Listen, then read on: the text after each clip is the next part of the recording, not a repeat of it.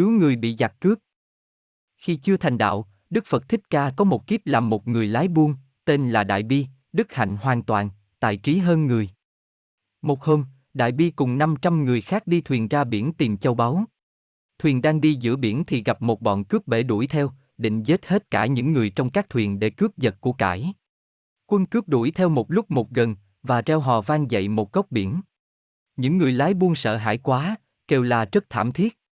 Phen này họ chắc chết mà thôi, không còn được thấy mặt vợ con nữa. Đại Bi thấy thế mới nghĩ rằng, nếu ta giết bọn cướp này, thì ta sẽ mang tội sát nhân, nhưng nếu ta để cho chúng giết hết 500 người thì lòng ta không nở. Thôi thà ta chịu tội sát nhân một mình mà cứu được 500 người khỏi chết, vừa cản ngăn được những việc làm tàn ác của quân cướp để gỡ tội cho chúng nó sau này. Tuy nghĩ thế, nhưng Đại Bi chưa ra tay liền. Người đứng lên trên mũi thuyền to, lấy lời ôn hòa mà khuyên lơn bọn cướp, nhưng bọn này quen thói hung tàn, không nghe lời Đại Bi nói cứ hầm hồ hung hăng xông tới quyết giết hết cả con buôn. Đại Bi liền nhảy qua thuyền quân cướp, một mình địch với cả bọn, vũng vẫy nhanh lẹ và oai phong như một người tướng tài ra trận.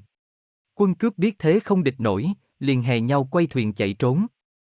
500 người thoát chết, vui mừng không xiết, liền quỳ xuống tạ ơn Đại Bi, rồi cùng trương buồn cho thuyền trở lại quê nhà.